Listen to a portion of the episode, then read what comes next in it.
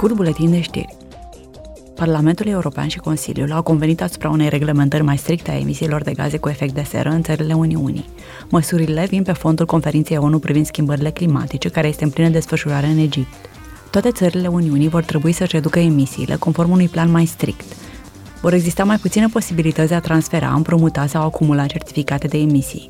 Mai mult, pentru a trage la răspundere țările membre, Comisia Europeană va face publice informații despre acțiunile naționale într-o formă ușor accesibilă. Săptămâna aceasta a avut loc la Bruxelles ceremonie de decernare a Premiului Cetățeanului European 2022. Parlamentul European acordă anual acest premiu unor proiecte organizate de persoane sau organizații care încurajează înțelegerea reciprocă între oamenii din Uniune și cooperarea transfrontalieră care consolidează spiritul european. Anul acesta, Parlamentul a primit 300 de nominalizări, dintre care 30 au fost câștigătoare. Vicepreședinta Dita Caranzova, cancelara premiului, a deschis ceremonia și a declarat Even in these days, difficult days that we are living in, in Europe, Chiar și în aceste vremuri dificile pe care le trăim în Europa, în ciuda războiului din Ucraina și a crizei energetice și economice care afectează mulți oameni, cetățenii europeni rămân pe poziții pentru a se apăra, pentru a apăra valorile europene bazate pe drepturile omului, justiție și democrație.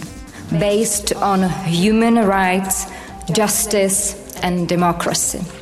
Un premiu special a revenit Asociației Promovați Ucraina, un centru al societății civile de promovare și media din Bruxelles. Roberta Metzola, președinta Parlamentului European, se va afla mâine în Republica Moldova. Ea se va întâlni la Chișinău cu președinta Republicii Moldova, Maia Sandu, și va participa la o conferință de presă comună. Roberta Metzola va lua cuvântul într-o sesiune plenară specială a Parlamentului Republicii Moldova.